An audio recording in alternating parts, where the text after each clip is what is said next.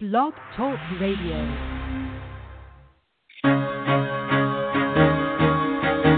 Carol the Coach. Sex, love, and relationships. We talk about it here. Carol the Coach. Compassion with contemporary relevance. I am a psychotherapist. I can be your personal life coach and I can help you with your issues. There are no problems too small or too big. You can talk about anything. Speaker, columnist, radio TV host, and commentator.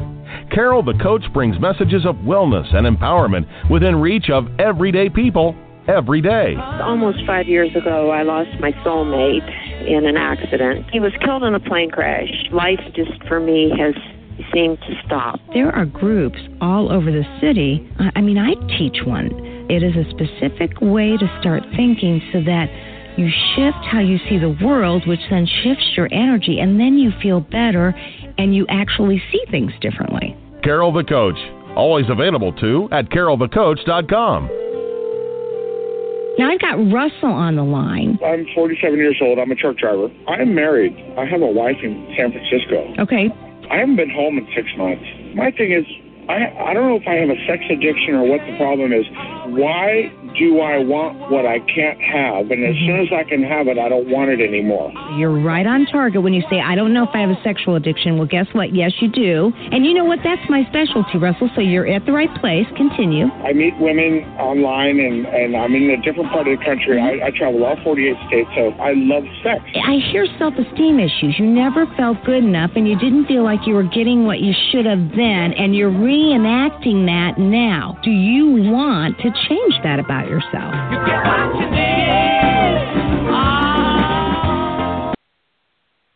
Oh, yeah.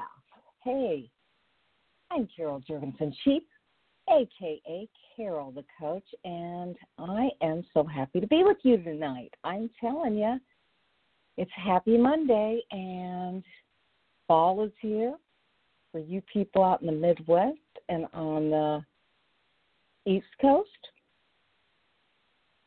I know that the, well, I guess it would be West Coast too. I mean, the leaves are changing. It's beautiful. Now I know our people out in California and and boy the coasts are having a hard, hard time. And so we just want you to know that you're in our prayers right now because strange year for everybody and everything and we've had a lot to deal with and it can be really mind boggling when you're dealing with your own personal issues and then you've got all these environmental issues too you know, flash floods, COVID, fires, COVID, uh, Black Lives Matter, something so very important, and yet a lot of brutality and um, rioting, looting. It's just, it is. It's, as I said earlier, mind boggling. But this is a show that will hopefully bring you some safety. And this show will hopefully inspire you to know that if you are an addict, you can get help. There are people, there are places, and there are projects to help you. You know, I remember when I was training with Patrick Carnes, and he said, as soon as I put my first book out, what I knew to be true was that it was obsolete. You know, he put his book out, I think, in 1988, and the internet had not even begun to be a problem. He was talking about compulsive sexual behavior, but he did not have the internet to contend with, which exacerbated things and brought them a thousandfold into the limelight of compulsivity. So now, specialists who can help you with your condition. They can help you with compulsive problematic sexual behavior. And if you love somebody who has this affliction, this disorder, this condition, there are things we can do to relieve you too because it's all about figuring out how to manage something that feels so unmanageable. Now, tonight, I'm going to be interviewing Judy Kelly, who is a CSAT, a licensed marriage and family therapist, and she actually had reached out to me and said, I want to help men become more relational, and I want to know if I can use your course, your book, to help them. And of course, I am always 100% up for quality people running groups, helping individuals, couples, families to develop relational skills and manage their own recovery. Because you and I know this is not just an individual recovery issue, it's also relational. And boy, when you hear Judy tonight, you're going to know that she is absolutely on board with helping addicts figure out how to develop relational skills and also keep them from going into that shame spiral. You know, I decided that I was going to do an online course on shame resiliency, and everybody I'm talking to is talking about it too. Kind of like when you buy that car and you think you've got something pretty unique, and then you see it all over the road, you know, they're everywhere, and you go, wow, I never noticed these cars before. And I can't stop noticing them. Well, it's the same thing with topics. And shame resiliency is my new thing, so you're going to be hearing more about it later. But Judy is actually going to be talking about a fifth type of communication style that she helps, she hopes that it will help the addict stay strong and keep them out of that shame spiral. So I'm super excited to hear more about that. And I want to give you a heads up uh, Marnie Breecker and I are going to be doing an online course December 4th from 9 a.m. to 3 p.m. Pacific Standard Time. And we're going to be doing a lot of interactive exercises to help you and your partner with empathy, with promoting understanding and healing. It's not just about my book. I mean, we're going to be doing some real um, interactive exercises to move you through the relational um, aspect of dealing with your own anger and grief about what's happened in your life, whether you're the addict or the partner. We're going to be teaching partners strategies to reduce and manage triggers effectively we're going to be teaching relational and resiliency skills so that addicts stay out of that shame cycle. And we're going to be talking about communication skills that will enhance intimacy, closeness, and of course, good old empathy. Now, what I'm so excited about is that, you know Marnie is amazing. She and I have been on the board for APSATS, and she was one of the founding members. She works a lot with uh, and Omar taught her a lot of things that she brings to her couples every single week. She's probably taught him a bunch too, but she's way too humble for that. So she talks about everything she's learned from him. And so I am hoping this interactive workshop on December 4th from 12 to 7 Eastern Standard Time, 9 to 3 Pacific Standard Time will be what you need before the holidays to get you in line with feeling that closeness that you deserve. Go to Meredith, M E R E D I T H, at L A C R H dot com. Reserve your space today. And if you register before October 9th, which I do believe is this Friday, you get $50 off. So I'm really hoping that, you know, this workshop will make a difference in the lives of couples everywhere. It's all about relational healing, intimacy, and connection.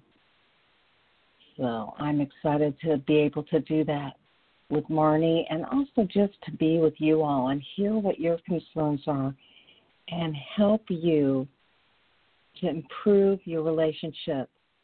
And for the partners that I work with so closely, we're going to be talking about how do you move beyond partner betrayal into post traumatic growth? Because ultimately, that's what CSATs and CCPSs want to do. We want to help you to move beyond all the desperation, the depression, and oh, the shame and guilt, embarrassment and humiliation, and move you forward so that you feel good about yourself. I've said it before, I'll say it again. Patrick Carnes said it best when he said, You know, your suffering brings great transformation. And when you experience that transformation, then you become the legacy you want to be. He's a big believer in leading legacies, and that's what the 12 step program is all about. That's what the process is all about. I know that's what we do as counselors and coaches is we want to leave a legacy so that we know that we've had purpose and passion and that's what we instill in you because you teach us just in the same way as we teach you. And that's why Judy Kelly's coming on tonight because she has found it extremely helpful to use help her heal assist addicts in helping their partners heal. And she's just made it her own. So I love that. I love when professionals are able to take a concept, mix it up, and make it better. Judy's very, very talented. We're going to be talking about her website as well as talking about all the services she offers. So, this is a good show tonight. Um, if you're an addict, we want to talk about keeping you out of that shame spiral. And that's what the show's all about. So I want to welcome Judy Kelly to Sex Help with Carol the Coach. Judy, thank you so much for coming on the show. Carol, thank you so much for having me. It's great to be here. I'm just I'm thrilled to be able to talk about your wonderful workbook and the group I'm doing. It's just great to be here. Thank you. Well, you've got to tell me what in the world made you decide that this might be a good resource for the, the men that you work with and hmm. also by offering it in group format. I think that's genius. Oh, thank you. Well, actually, truth be told, there were two men that I see that were telling me um, that they bought the book because I told them about it, and they were starting to to get together and do it. And I thought, wow, I have other men that can definitely benefit from this book, um, and so why not do a group? So the first thing I want to say is I'm I'm happy to be here to talk about the group and this workbook, and not just because you, along with Alan Katz, happened to write it, but it really truly is a fabulous and very important part of what I see as our therapeutic responsibility as CSATs, really to help sex addicts to begin to learn to identify and practice empathy toward their traumatized partner. I decided to offer this Help Her Heal Empathy men's group for sex addicts um, and folks that struggle with infidelity because you know, I've always felt that while the need for identifying and practicing empathy within this treatment prop- population is profoundly necessary, that we've always needed a way to do a deep dive into empathy. It is it's often such an ongoing missing or compromised struggle for the addicts from discovery to formal disclosure victim impact and really needs to be an authentic part of emotional restitution, right? They can't do that without empathy. And really, mm-hmm. through all the growth and repair stages of healing, really, empathy and self compassion is really something that we all need to integrate into ourselves and our relationships to be authentic, loving, successful human beings. So, empathy is is one of the things really that makes us real and connected and we can't have trusting relationships without it so I decided to offer this Help Her Heal Men's Group for those who are in sexual addiction and infidelity recovery and really want to learn how to help their partners heal from the trauma caused by their past acting out behaviors and dishonesty. I I offer it on Zoom. It's a psychoeducational group that's therapeutic in nature, but we meet for 2 hours once a week for 10 weeks and we utilize your and Alan's beautiful Help Her Heal workbook as our foundation from which to work. And I usually work with eight participants. And yeah, I, I want to be offering this group on an ongoing basis.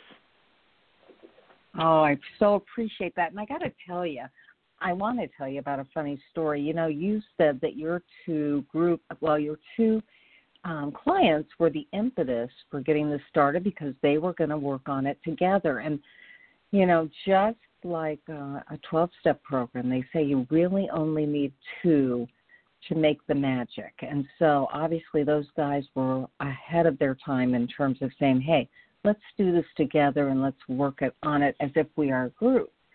And right. I was driving I was driving home one day from the lake and I had been wanting to write this book. I'd been working on it a little bit, but I wasn't working fast enough. And sweet Alan Katz, who I've had on the show several times, had mm. taken something that I had presented at a CSAT workshop and he had turned it into a beautiful um with illustrations, a beautiful, teeny tiny workbook. And he said, Hey, I thought you would like this. This is all your information. And I just made it more beautiful.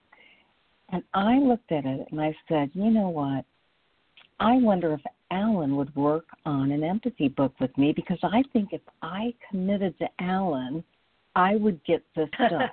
so I right on the way home from the lake, I called him and I said, Alan, would you be my co author? And he said, I don't know that I have that much time. And I said, Oh, just write 10 pages. And if you write 10 pages, that's good enough for me because I just need somebody to hold me accountable. And so that's uh-huh. what he uh-huh. did. He wrote he wrote more than 10 pages. He wrote that wonderful chapter on intimacy. And um Oh, okay. Was, he he put it together for us so that I was accountable and got this thing together. And just like the guys that were your clients getting together, wanting to work on this, really kind of initiating in you, hey, let's make this bigger, larger, and with more structure, and we can make it happen. That's what Alan did with me. And, you know, he's a genius. Wow. He's written seven books all by himself. And he's just somebody in the profession that that holds um, holds his his uh, therapeutic beliefs to the highest standard. So a shout out to Alan, who's my co-author on this, and yes, and as you yeah as you read the empathy book, really take a look at the intimacy chapter because that's all Alan's, and he did a lot of Interesting. worksheets. Yeah. And that's so that's, that's a great chapter, and I yeah. Yeah. I will tell you, Carol, interestingly enough, I think I know the workshop that you're talking about because I was in that workshop. It was you presented at ITAP. It was years ago, mm-hmm. and mm-hmm. and you talked a lot about empathy, and I was like, this woman's brilliant. this is this is Aww. so good. It's honestly was one of the work best workshops I've been to that has to do with CSAT credentialing. It was wonderful. Oh, thank you so much. Well, don't you love our community? It's small enough that we really get to know each other, and gosh, we really can make it our own. And so that's what you did with your Help Her Heal groups. Now, I want to let my listening audience know that I'm talking with Judy Kelly, and she runs Help Her Heal groups for sex addicts to help their partners heal. And you put some of your own spin on it, and, and we're going to be talking about that. But I want to ask you some of the dynamics, like when somebody wants to join your group, how do you assess if they're ready? So, um, you know, I think this group is really ideal for men who may still be in the crisis stage but have either completed their formal disclosure to their partner with a CSAT therapist or have done mm-hmm. much of the preparation work around it and are close to doing that therapeutic conference. The reason being is that in the first week of the Help Her Heal group, we really hit the ground running with exercises such as, you know, what you have in the first chapter, I am willing exercise, how high I have wounded my spouse exercise, the first timeline, our history, the second timeline, my sex addiction, and the empathy statements exercise. So since the first chapter is a little kind of what I call homework heavy, I asked participants to begin the written work after they've signed up for the workshop and we've talked about it and everything, making sure it's a fit. Um, I asked them to begin the written work for the first week before we even meet for the first group so that they have plenty of time for thoughtful contemplation and completing each of those exercises. And then I let them know that, you know, we have a full week for completing all the exercises in each chapter in between the groups. So in the first group, you know, that gives us an opportunity to create a safe, supportive group environment in which to work over the 10 weeks. You know, we talk about what the men need to feel safe with each other, which in many ways is very similar to what their partners need, right? Honesty, mm-hmm. transparency, a willingness to be vulnerable, listening without defensiveness or judgment, being present with each other. And I have to say that I really applaud the participants in this men's group for caring so deeply about their partner's healing as well as their ongoing healing and recovery. And I think in most cases, sex addicts really want to help their partners heal and demonstrate empathy, but many just don't know how. And so this group and your workbook gives them a way to do that deep dive, take that deep dive into all of it. Well, you know, you're right. And so I'm going to ask you a clinical question that you have no idea that I was going to be asking tonight. And that is Do you think that the men, prior to forming their sex addiction, and you know, for many men, that's boy, back in adolescence or even younger, right. but do you think that they didn't know empathy, didn't learn empathy, didn't practice empathy, or do you think they had empathy, most of them, and it it got hijacked by their addiction? That's a fabulous question, and I think it's maybe a little of both. Um, but my guess is my guess leans more toward most sex addicts really not knowing what to say and how to demonstrate empathy. And I think the reason because that, you know, like sex addiction, drug addiction, alcohol addiction, you know, it's a self-medicating, numbing um coping mechanism and it's a way to avoid feelings. And if we're going to avoid feelings, we're avoiding empathy as well.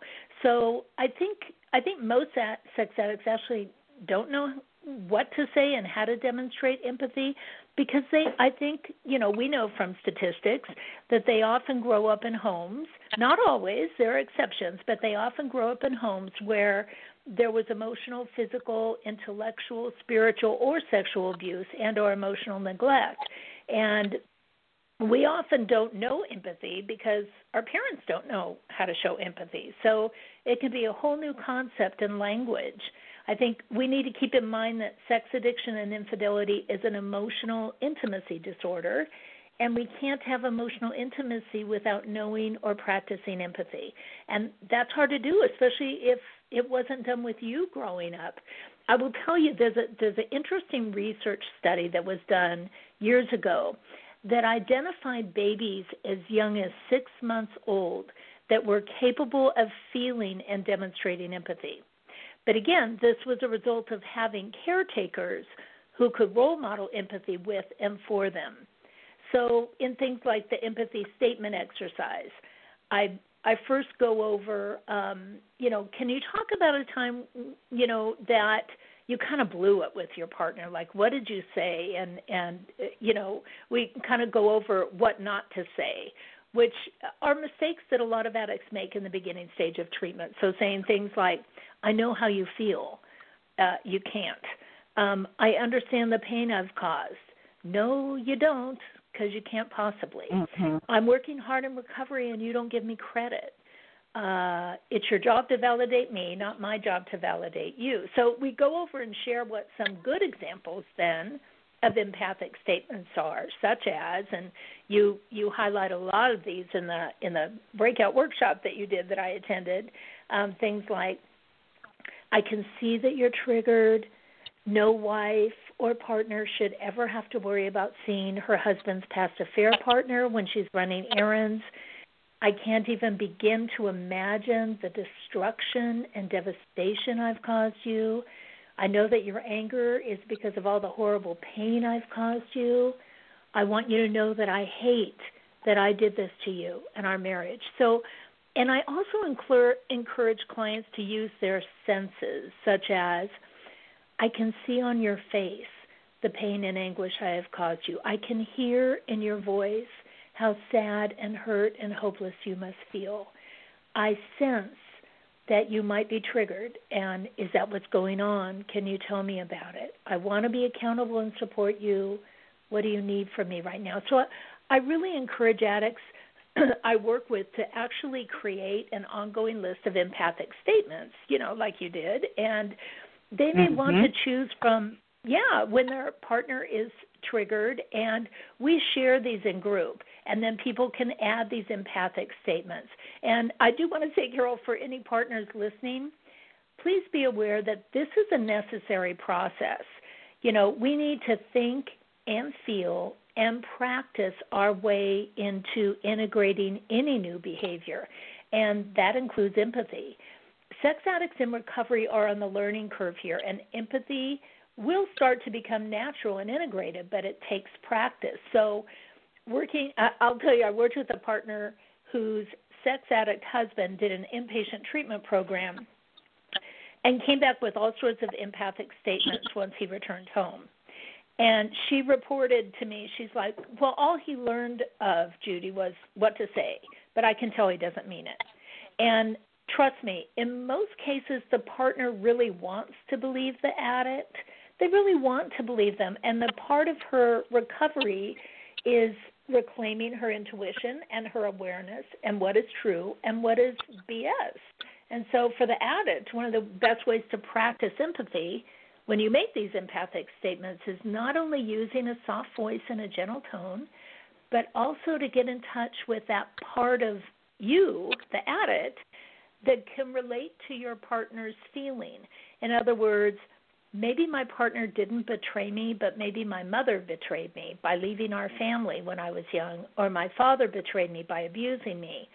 Finding that part inside of me that can say, yeah, I can identify with that feeling.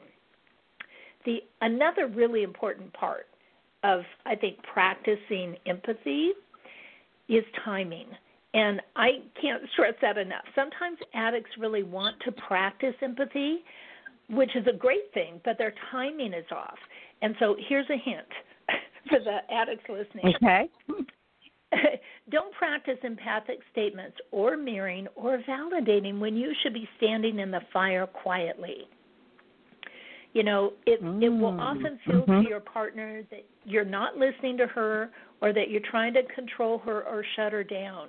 You know, at times when your partner is really, really super triggered, it's better to use what you talk about in the book passive listening with empathic eye contact, maybe quietly, softly acknowledging, perhaps with a soft shaking of your head, yes.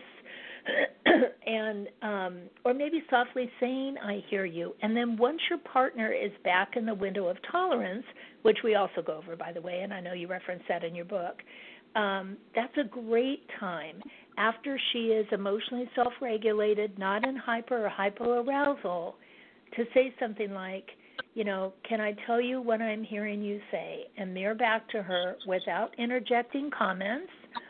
Um, and then check your mirroring for accuracy. Did I get that right? If she says yes, then you can validate her feelings with your empathic responses.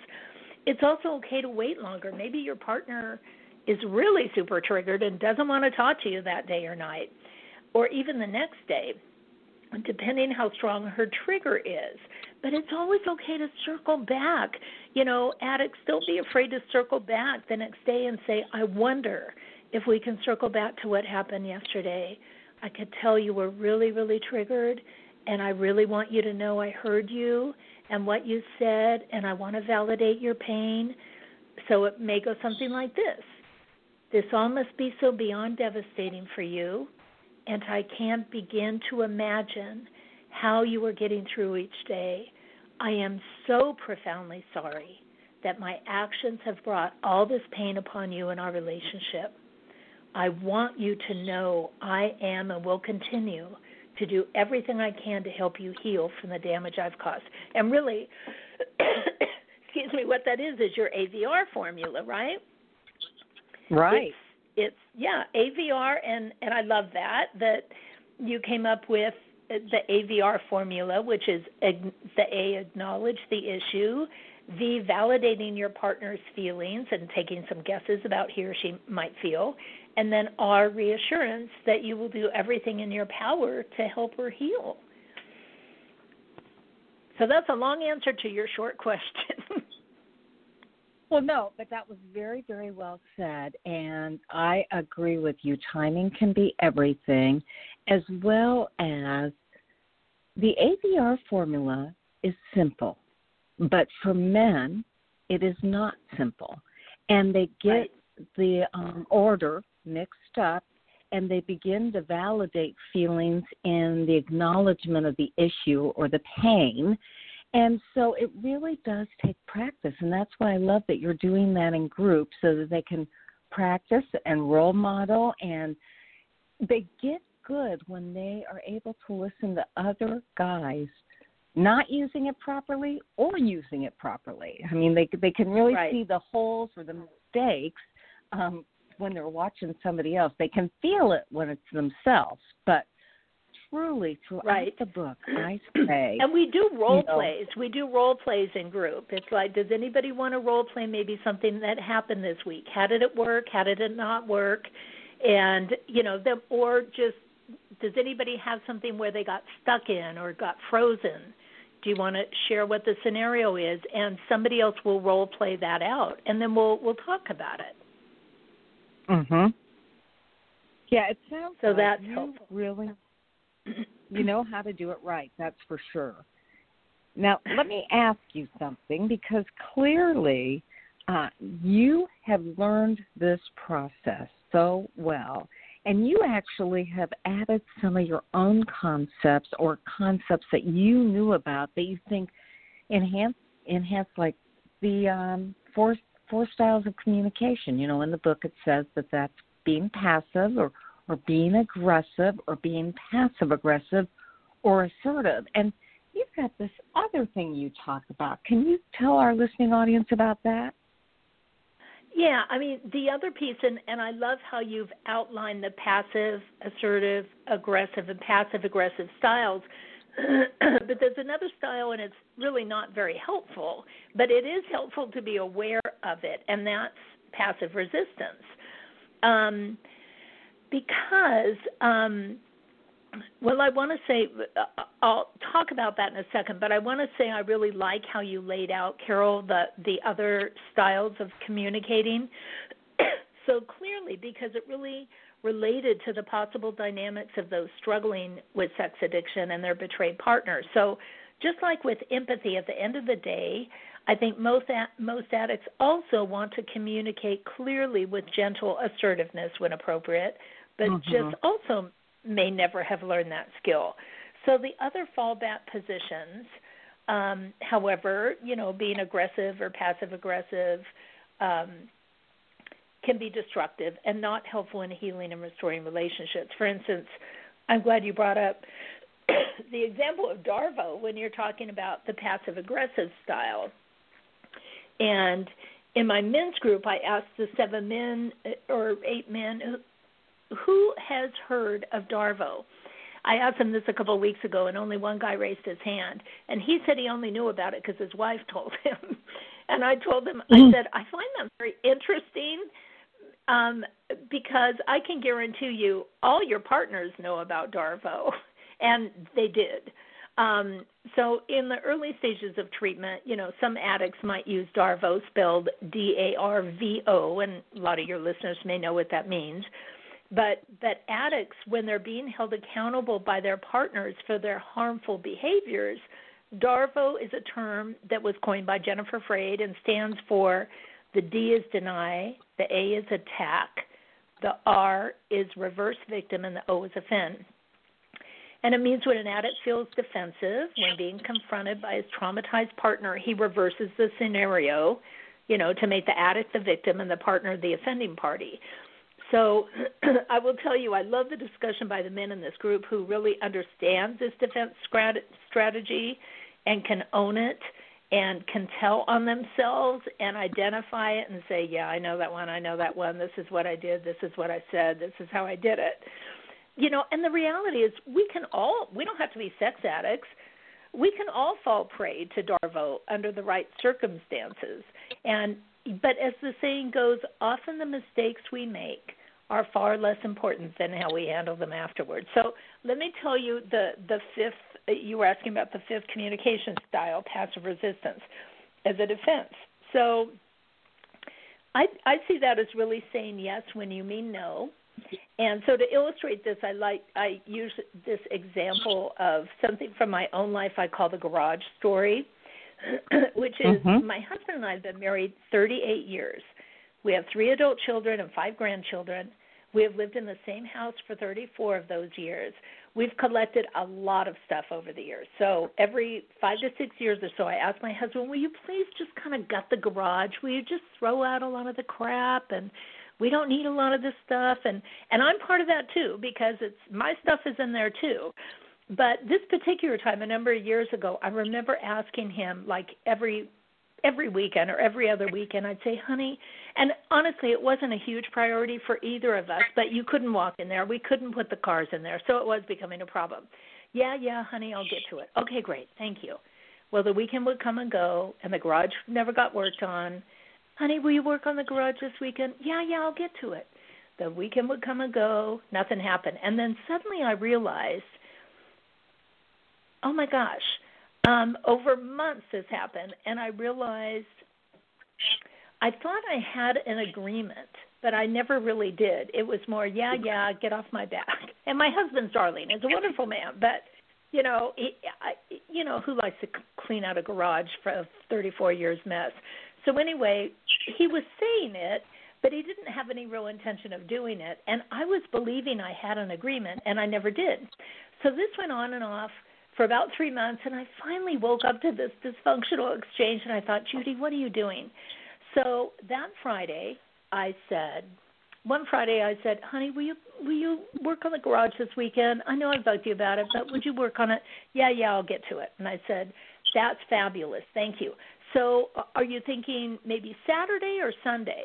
And he kind of looked at me and I said, "Well, I don't know. Well, just just which which are you thinking?" "Okay, Sunday." Okay, so are you thinking like after church? Are you thinking before church? And he kind of gave me that look and said, after church. And I said, so again, I don't want to bug you. I just want to be clear so I don't have to bug you. Are you thinking like 10 o'clock and working for a couple hours or 11 o'clock? Fine, 10 o'clock.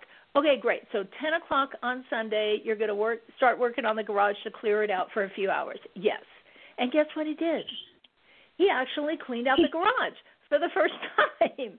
And it's the moral wow. of the story is it's it's important to practice gentle assertiveness at times and close those loopholes, which I wasn't doing.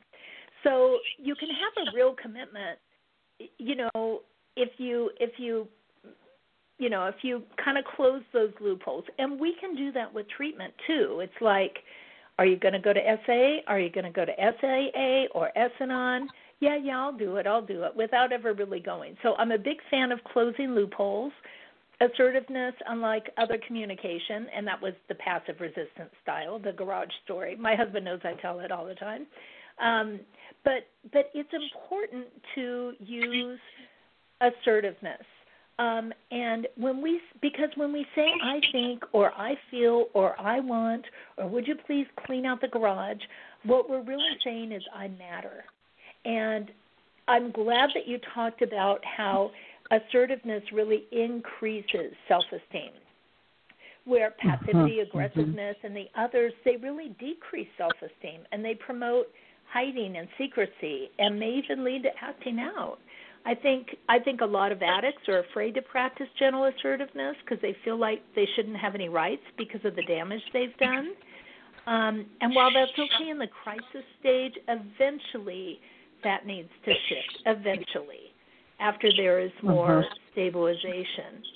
Um, you know, you don't want to use it when your partner's triggered, and you should be standing in the fire. You want to use it after your partner feels validated, empathized, and because um, your partner's healing has to be your first consideration. So, you know, when when people there will come a time in relational healing when addicts know that the timing is now right to practice gentle assertiveness. And you know, Carol, I really like your assertiveness formula that you also use in the workbook.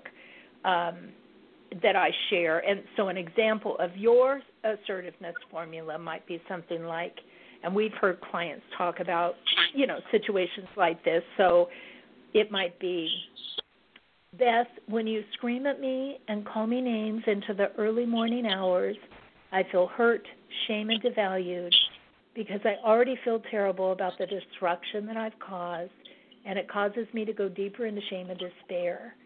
And so here you know, I can describe that specific the behavior, like you say, the feeling and the message it sent.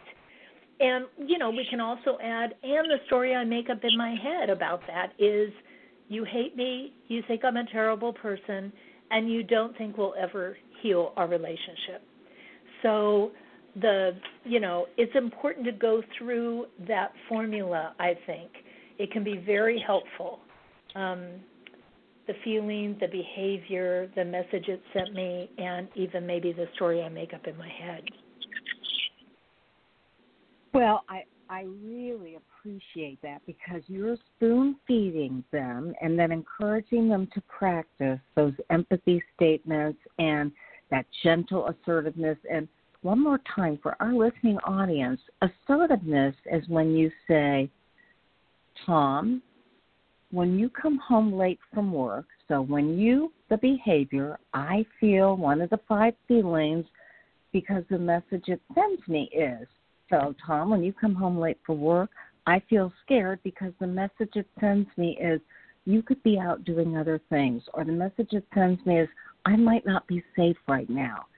And with gentle right. assertiveness, you start out by telling the partner, because you're right, Judy, they don't feel like they have a say anymore, that they can be honest because they're afraid they'll get criticized for it. And, and we don't want to set that dynamic up. We just want to figure out the best time, the best way, and and the best formula. And so with gentle assertiveness, the addict starts out by saying, you know, I know that I've caused you loads of pain, and whenever I leave, you're not sure where I'm going or when I'll be home, and you wonder if I'm acting out. That's acknowledging right. the issue. But then right. they say, But I need to tell you that when I am five minutes late and you start yelling at me, I feel angry because the message it sends me is you'll never trust me again, even though I'm right. working really hard at rebuilding that trust. Well, when right. an addict says something like that, wow, that changes the dynamic. She's able to have some empathy for him. Right. and I think it goes back to timing because I think if, you know, if somebody, if the addict were to say that a month into treatment, the partner may want to push him out a window. But if the if the addict says that, you know, a little down the road, um, and the partner is out of crisis, I think she's going to be much more apt to hear that. Don't you think? Yeah, oh, a hundred percent. Yeah. So let me just ask you, and again, I want to remind my audience that I'm talking with Judy Kelly, LCSW, CSAT, and CDWF. What does that stand for? it's just yeah. It's um certified Daring Way facilitator. So I'm also certified in doing Daring Greatly and Rising Strong workshops and had the opportunity to train with Dr. Brene Brown and um mm-hmm. in doing uh doing those workshops. And I have a just like I think you do a special interest in treating sex addiction and shame resiliency together um because it's just you know it's something that we all have and it's something that we need to acknowledge and be aware of and become resilient around whether a sex addiction is present or not. Yeah. Okay so your website which is you know really it's a resource for for anybody who's got addiction is www.judith c kelly and that's k e l l y dot com. And how can they get themselves set up for your group? Um, can they go to the website? Sure. Yeah um, i think they can go to the website and um, the the other thing to do in all honesty i'm i'm redoing my website as we speak. So there's not a lot of information on my website itself about this group but they can but there will be. Um so but they can actually probably a better thing to do is to email me. Uh-huh. and um they can um definitely email me at judy kelly lcsw at gmail dot com or they can call me nine one six seven zero oh five five six six one is my private practice, and I'd love to talk with them. Um, I just uh-huh. I think this workshop um, is so incredibly helpful, and um, I'm getting lots of good feedback from the guys. They really like it, and the women, the the partners, um, are very um, appreciative, Carol, because they really they're seeing throughout the course of the ten weeks they're really seeing their husbands change, and um, it's really helpful. You know, they're uh-huh. noticing a difference. They're they're like, "Ooh, I, I'm glad you're in that workshop. That's really helpful." Oh, I love I love that they're seeing a difference, but you know, I know that they do because when the guys use these techniques, it works. Now, the bad news is that they hope that they'll see immediate responses in their partners, and that's not necessarily the case. I mean, I have absolutely found that A, partners don't always trust the empathy statements and the changes, and so they really want to see them walk their talk. And then, two, right. if they revert back to old behaviors, get disgusted, um, you know, put the blame, get defensive, then they go, see this stuff doesn't work. You you couldn't sustain it. And so that's where we have to help them with conflict. And you do a really nice job with that. You know, you and I both believe that conflict breeds intimacy. And so in chapter 7 of the workbook, you are teaching them the seven principles of conflict, and I wanted you to tell our listening audience about those. Sure. Um, yeah, as you know, there's there's so much crisis management and early recovery with the partner being understandably so incredibly traumatized and shocked and devastated and and the powerful feelings and fallout that can feel just insurmountable. And um you know i will say that i think you know sometimes when couples have issues anyway and um then the sex addiction is discovered and it's like oh okay so these issues need to now be fixed yesterday. There is zero tolerance. And i get that because part of that is you know coming from the trauma. But the the seven principles that i think you identify that help sex addicts navigate through the conflict and holding themselves accountable while not going down that shame spiral. So um, I think you did a great job, Carol, about laying out those seven principles that help addicts, um, you know, to stay in solid recovery and stay out of the shame cycle while helping their partners heal. So I'm going to just highlight what you some of the things that you share in your workbook, these seven principles, because I think they're really helpful. Um, the, so the seven ones are number one, when you experience conflict, ask yourself, how has my past contributed to the present day conflict? Recognize the other 90% is about your past and not who you are today. So I encourage addicts to think silently that was then, this is now, and stay in your emotional container. Just stay in your emotional container. Just because she's back there, you can just stay present within yourself. And that's n- number two, hold yourself accountable for causing her the pain while not going into that shame mode. And I think part of that is we need to recognize our physiological responses to shame so we can silently identify it. If I'm in a place where I'm shrinking and my face is red and I feel five years old and I feel bad, then I'm in a shame place but that which we resist persists, right? So I, th- I can identify mm-hmm. that, and it's like, ooh, I'm in some shame right now, but I don't need to dive headfirst into. You call it the shame spiral. I call it the shame shithole. Sorry. Um, mm-hmm. Anyway, you know, we don't mm-hmm. want to. We don't want people to dive headfirst into there. So. Number three, know that although her pain is a direct response to your past actions, it is not in response to who you are today. So I think that's really good. It's it's what I did, it's not who I am. And often the mistakes we make are far less important than how we handle them afterwards and knowing that's what I did, it's not who I am as a person. So deep breathing, box breathing. Number 4, recognizing that you're strong enough to be a container for her pain that's about staying present and staying conscious and aware that okay i'm triggered right now but i can be an emotional container for her. And you can help her work through her own trauma and move beyond it while you work on your own solid recovery. Number five you identify tell yourself the issue is not about you but about a trauma response from your acting out in the past. Again we're not our behavior. I think sometimes people don't learn that when they're little. It's it's what I did. It's not who I am, and I feel awful about what I did. But I need to start to begin to love and like who I am.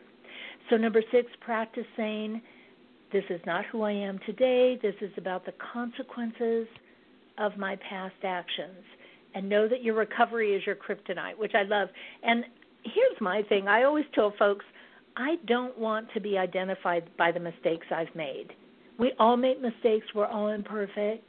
I don't want to be identified by the mistakes I've made. I want to own them and be accountable and move through it. So, number seven, tell yourself I won't give my past guilt and shame that power to make me feel whatever it is pain, shame, fear, sad. You know, all these, I think all of this really helps provide that strong emotional container um, for the sex addict and their partner. And I think it's important for addicts to remember that if they do dive headfirst into that shame spiral, um, they're not only abandoning themselves, but their partner feels really abandoned all over again as the focus now turns to addict and gets off the partner. So it's not helpful when you kind of get hijacked. So when that happens, you know, your partner is going to feel even more alone, afraid, and often angry. So I encourage addicts to, and sometimes you just need to even tap on your forehead, um, think through the trigger, focusing on your frontal lobes, and practice staying solid in your own internal emotional container. And this inner strength within the addict will help his partner heal and keep the support and attention on her, which is where it needs to be. So staying present and aware in your body is really key here. Well, you just did a great job of going through those, and it, that's one of my favorite therapy statements. Anyway, anyhow, for anybody, when you say to yourself, "I won't give blank the power to make me feel blank," and for sex addicts, yes. it's "I won't give my past the power to make me feel shameful, guilty, insecure." But you know, oftentimes in relationships, if we can say, I won't give my husband the power to make me feel angry, or I won't give my husband the power to make me feel inferior. We take back our power, which makes us feel better, and we are actually protecting ourselves from what the outside world can do to us. We have to um, give that consent ourselves. And, you know, that statement came from Eleanor Roosevelt, who I just think is a genius. And she said, Oh, yeah. No one can make you feel inferior without your consent. Mm Mhm. Yeah. So now that's, I want that's a fabulous you, one. I want to ask you about the intimacy chapter. And, you, you know, towards the end of Help Her Heal, you have ways to help the guys practice emotional, intellectual, and sexual intimacy. And that, of course, was Alan Katz's very special contribution to the book. Have these tools been helpful in your men's group? Yes, I think um, I think the participants really appreciate the the thought provoking questions for themselves and their partners. It's a great opportunity for the guys to rank how they see themselves um, and how they're doing in treatment so far, and compare that to how their partners see their progress. So I really appreciate that section on, for instance, intellectual intimacy, which is the ability to share your thoughts, ideas, hopes, fears, expectations, values, and life goals. Intellect with empathy means validating each other's point of view, even if you don't agree with them or may see some things differently. So, as you state, you know, it's stated in the book, your character and motivation as an individual and couple says a lot about how empathic you can be with your spouse. And that for a partnership to succeed, there must be congruent beliefs of right versus wrong and empathy toward differences. And I think it's so important to negotiate problems because here's the thing you can't negotiate values. For example, one person may have a value that it's okay to drive drunk or for kids to skip school, versus another who has a value that you need to drive safely and education is a value we share which if you don't agree with that that's obviously would be problematic in a relationship another really important and helpful piece here is the issue of sexual intimacy and empathy which you know we could do a whole separate podcast on how do you reintegrate a healthy sexual relationship between a sex addict in recovery and a betrayed partner and that can come way down the road for a lot of folks. and I think Alan, you know, if he wrote this chapter primarily, I think and and with your input, I'm I'm just going to quote. There's a great paragraph that Alan wrote on um, sexual intimacy and empathy. I'm just going to read it real quick. Empathy means understanding that you created this unsafe sexual environment and accepting your partner's physical or emotional dilemma. You recognize that this inhibits sex currently and you understand her feelings. You are willing to pace her instead of coercing your partner into having sex in any way. It's a respect for her feelings, letting go of her own wants and needs for the good, letting go of your own wants and needs for the good of the relationship. Sex can be a difficult subject to talk about in any relationship, so it's especially important to examine some of your feelings and the current sexual relationship. One of the things that I do is I I do this thing called a sexual autopsy with my couples with in recovery. and this involves things like exploring what and how the sex addict part may have showed up in their marital bed um, before mm-hmm. treatment and recovery and how that impacted the partner. And, you know, we drill down on this as well as looking at what parts, you know, we all have parts, a hundred parts that make up who we are. We have our inner critic, our judge, our maybe our good oh, parent, yeah. our best friend, you know, all these parts. And I do voice dialogue, and others do internal family systems. And you have know, got so, we so much really, wisdom, and we only have thirty seconds. So, can we, oh no, can you okay. come back on the show and can we talk more about this intimacy thing? Because I don't know about you, Judy, but that's what men and women want back so badly. I think they absolutely do. I I will just say if we only have 30 seconds left, let me just say a couple things. I have so much respect for sex addicts and folks in treatment for infidelity for their incredible courage and their Mm-hmm. you know their deep interest in participating in the own in their own healing. And one final thought, you know, we've all heard of the golden rule, treat others the way you want to be treated, but I don't believe that. I think a more empathic way to put it is we need to treat people the way they want to be treated. Thank you so much, Judy, for contributing to that. We'll see you next week.